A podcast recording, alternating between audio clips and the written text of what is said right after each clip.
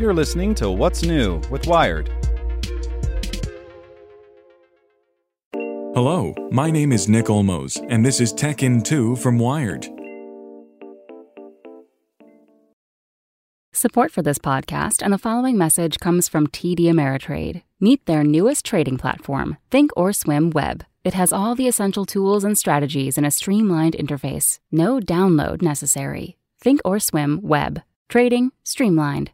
Visit tdameritrade.com slash thinkorswimweb to get started. Here's what you should know today. The internet's most notorious botnet has an alarming new trick.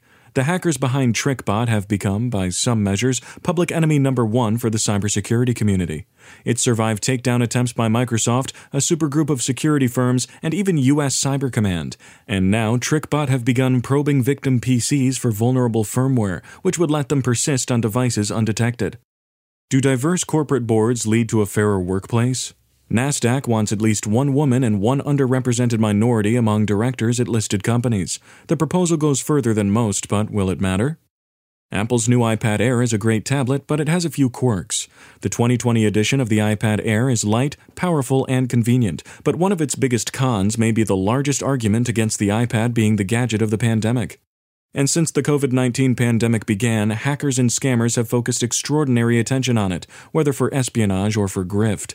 Now, as pharmaceutical companies prepare to ship long awaited vaccines, a new round of sophisticated phishing attacks has tried to harvest credentials from companies involved in their distribution. Want more news you can use? Sign up for the Tech in 2 newsletter at wired.com/tt. So, if you ask anyone in the Wired newsroom what's on your mind, here's what some of us are thinking about big tech, the coronavirus pandemic, climate change, disinformation, and election security, what policing should look like in the future. This is Get Wired.